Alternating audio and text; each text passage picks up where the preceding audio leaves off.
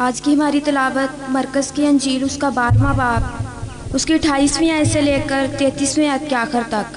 अट्ठाईस अट्ठाईसवीं आयत में यूँ लिखा है, और फ़कियों में से एक ने उनको बहस करते सुनकर जान लिया कि उसने उनको खूब जवाब दिया है।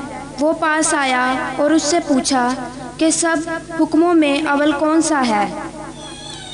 यसु ने जवाब दिया अवल ये है, आए इसराइल सुन खुदावंद, हमारा खुदा एक ही खुदावंद है। और तू खुदावंद अपने खुदा से अपने सारे दिल और अपनी सारी जान और अपनी सारी अकल और अपनी सारी ताकत से मोहब्बत रख। दूसरा ये है कि तू अपने पड़ोसी से अपने बराबर मोहब्बत रख। इनसे बड़ा और कोई हुक्म नहीं।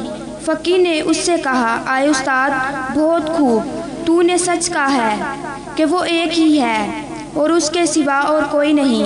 और उससे सारे दिल और सारी अकल और सारी ताकत से मोहब्बत रखना और अपने पड़ोसी से अपने बराबर मोहब्बत रखना। सब सोख्तनी कुर्बानियों और जबियों से बढ़कर है। खुदा उनके ज़िंदा मुकदस पाकलाम का पढ़ा सुना जाना हम सबके लिए बायस बरकत हो